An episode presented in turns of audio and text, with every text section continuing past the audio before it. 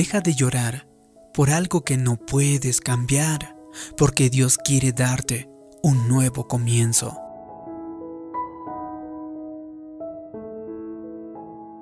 Hoy quiero decirte lo siguiente, no te conformes, no seas complaciente, no te conformes con lo bastante bueno, tienes que mantenerte alerta, tienes que estar en movimiento, porque las fuerzas que tienes a tu favor son mucho más potentes que las fuerzas que tienes en contra. Las escrituras dicen lo siguiente, por la noche durará el llanto y por la mañana vendrá la alegría. Así que debes recuperar tus sueños y tu fuego. Debes recuperar tu ánimo. No sobrevivas nada más como esposo o como esposa. Busca una nueva visión para tu matrimonio el día de hoy. No te arrastres al trabajo haciendo siempre lo mismo. Comienza a dar pasos de fe, porque tienes mucho más dentro de ti. Exígete un poco. Lo que estás esperando quizá no haya sucedido en el pasado, pero hoy es un nuevo día. Si sigues adelante esperando, esforzándote y creyendo, no solo podrás elevarte, sino que además verás que las cosas van cambiando para obrar a tu favor. Bueno, David, lo he intentado, pero he fracasado, tal vez me dirás. Mi sueño se ha hecho añicos. Bueno, entonces sueña otro. Es que sufrí una pérdida irreparable, no puedo seguir adelante. Levántate y vuelve a andar. Es lo que tenemos que hacer todos. Imagina la desilusión, la devastación que habrán sentido Adán y Eva al enterarse de que su hijo Caín había matado a su hermano Abel. Solo imagínate. A pesar de su dolor, ellos dijeron en Génesis 4:25, porque Dios, dijo ella, me ha sustituido otro hijo en lugar de Abel, a quien mató Caín. En efecto, decían, Estamos horrorizados porque algo así pudiera suceder en nuestra familia. Nos sentimos devastados, pero nuestro duelo no durará para siempre, porque sabemos que Dios tiene una nueva semilla para nosotros. Cuando pases por momentos difíciles, cuando sientas que ya nada puede ser peor, Dios sigue diciendo, anímate, te daré una nueva semilla, haré una cosa nueva es posible que el médico te haya dado una mala noticia, un informe negativo o que una relación tuya no haya resultado. Pero con todo lo que he perdido, todo lo que te han robado, todo lo que se te quitó, has de saber esto. Dios tiene otro plan para ti. Dios tiene otra semilla. Dios utiliza la palabra semilla porque nos da un inicio de algo nuevo algo por venir. Recuerda que si haces tu parte, si pones de tu parte y dejas ir lo viejo para seguir avanzando, si dejas la autocompasión en el pasado, tendrás más en el futuro de lo que perdiste en el pasado. A mucha gente le cuesta dejar ir lo que quedó atrás. Siempre están pensando en quién les ha herido, en quién les lastimó o quién les trató mal. ¿Por qué me pasó esto? dicen. Mientras tanto sus dones, sus talentos y sus sueños se asfixian. Todo su potencial simplemente está latente, está dormido, está dentro de ellos, pero no despiertan. Muchas personas que están pasando dolor y tristeza están abatidas, llorando, pensando en sus errores, sintiendo culpa sintiendo condenación y frustración. Sienten que la vida les ha ahogado y permiten que sus dones y sus talentos se asfixien. Han puesto un freno a todos sus sueños. Les digo, por favor no permitas que esto te suceda. Si cometiste errores, recuerda esto. Dios es el Dios de las segundas oportunidades y de las terceras y de las cuartas y mucho más. No digo que busques el camino fácil y no busques deshacerte de tu matrimonio. No, si es posible, Sigue con tu cónyuge y busca que tu matrimonio funcione. Pero si ya has pasado este punto, no te quedes allí sentado pensando que tu vida ya ha acabado o que nunca vas a volver a ser una persona feliz. No, no te quedes ahí. Dios tiene otra semilla para ti. Quiere darte un nuevo comienzo.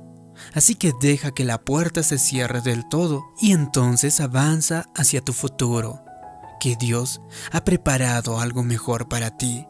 Deja de mirar atrás. Al contrario, recibe la misericordia de Dios y sigue avanzando en la vida. Mira, te explico de esta forma. El auto que conduces tiene un parabrisas delantero muy grande y un espejo retrovisor pequeñito. Es obvio lo que esto implica. Lo que sucedió en tu pasado no importa tanto como lo que está en tu futuro, como lo que está por venir. Importa mucho más el lugar al que te estás dirigiendo que el lugar de donde vienes. Si sigues concentrándote en lo que ha pasado, es posible que pases por alto muchas excelentes oportunidades que tienes para tu futuro. Entonces tal vez me preguntes, ¿cómo dejo atrás el pasado? Ante todo, disciplina tus pensamientos para dejar de pensar y meditar en lo malo que te pasó Deja de hablar de lo que pasó. Deja de revivir cada una de esas experiencias negativas. Si has sufrido una pérdida o alguno de tus sueños murió, claro que hay tiempo para llorar, para estar triste. Pero en algún momento tienes que dejarlo, sacudirte el polvo, vestirte con una nueva actitud y seguir adelante. Así que no permitas que el desaliento sea el tema central de tu vida. Deja de llorar por algo que no puedes cambiar. Dios quiere darte un nuevo comienzo, pero tendrás que dejar lo viejo antes de poder ver lo nuevo. Entonces tienes que dejar que esa puerta se cierre detrás de ti y da un paso adelante para que pueda abrirse la siguiente puerta. Como te dije en el vídeo anterior, una puerta tiene que cerrarse para que se abra una nueva. Probablemente hayas permitido que otros te convenzan de que jamás podrás llegar más alto, que jamás podrás concentrarte en tus metas, en tus sueños. Ha pasado demasiado tiempo y te equivocaste horriblemente. No, no creas en esas mentiras. En vez de eso, tienes que animarte con el ejemplo de Caleb.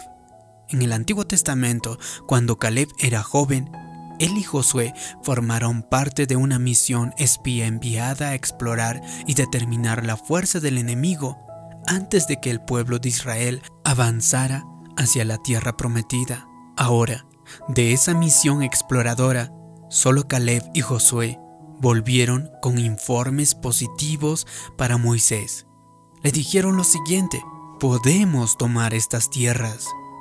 Pero los otros diez espías dijeron no Moisés. La tierra está habitada por gigantes, la oposición es formidable, los obstáculos son imposibles de vencer. Y la mayoría intentó convencer a Moisés y al resto de los hijos de Israel para que no avanzaran hacia las bendiciones que Dios les había preparado. Estaban dispuestos a conformarse con lo bastante bueno, a habitar durante el resto de sus vidas allí donde estaban. Desafortunadamente, ese grupo de pensadores negativos jamás logró entrar en esta tierra. Así que pasaron los siguientes 40 años dando vueltas sin rumbo en medio de ese desierto. A fin de cuentas, la mayoría ya había muerto sin cumplir sus sueños. En tanto Dios hacía crecer una nueva generación. Para entonces Caleb tenía ya 85 años pero no había abandonado ese sueño que Dios puso en su corazón. Muchas personas de esa edad pasan su tiempo sentándose en la mecedora y pensando en los buenos y viejos tiempos que tuvieron. Pero Caleb no era así. Él seguía alerta y se mantuvo en forma también. Le dijo a Josué que seguía siendo tan fuerte como cuando recibió la promesa por primera vez. Así que Caleb volvió al mismo lugar a la misma montaña que otros habían temido escalar, y dijo, Dios, dame esta montaña.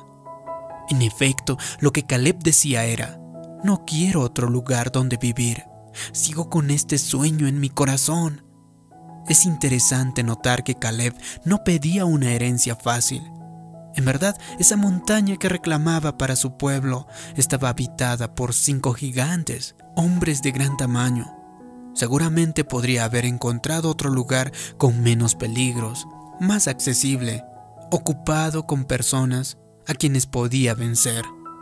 Caleb, sin embargo, dijo lo siguiente, no me importa cuántos obstáculos haya, porque Dios me ha prometido este lugar, y aunque haya pasado 40 años, seguiré insistiendo, yo seguiré creyendo hasta ver cumplida esa promesa. Esa clase de actitud es lo que nosotros debemos de tener. Nos damos por vencido con demasiada facilidad. Bueno, no me ascendieron como yo quería. Supongo que nunca lo harán. Y tiras la toalla y asumes una actitud de derrota. Mi esposo y yo no podemos llevarnos bien. Supongo que nuestro matrimonio ya terminó o se quedará así. No, no asuma esa actitud. No es así. Sigue intentando.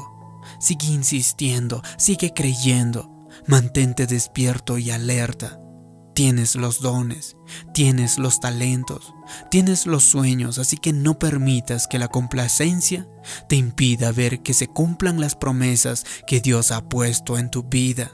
Entonces, sigue creciendo, sigue fluyendo al siguiente nivel, buscando tu más alto potencial.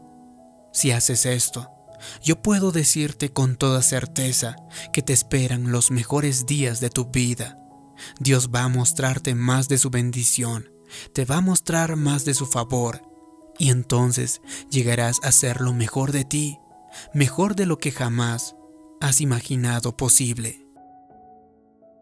Si te ha gustado este vídeo, haz clic en me gusta y también compártelo en tus redes sociales. También te pido que me dejes abajo en los comentarios una declaración. Dios tiene un gran futuro delante de mí. Así podré saber que te ha gustado este vídeo, que te ha ayudado. Gracias por tu comentario. Gracias por suscribirte y hacer clic en la campanita. Como siempre, te mando un gran abrazo. También puedes buscarme en Spotify o en cualquier plataforma de podcast. Conmigo nos vemos en un próximo vídeo. Que Dios te bendiga. Hasta pronto.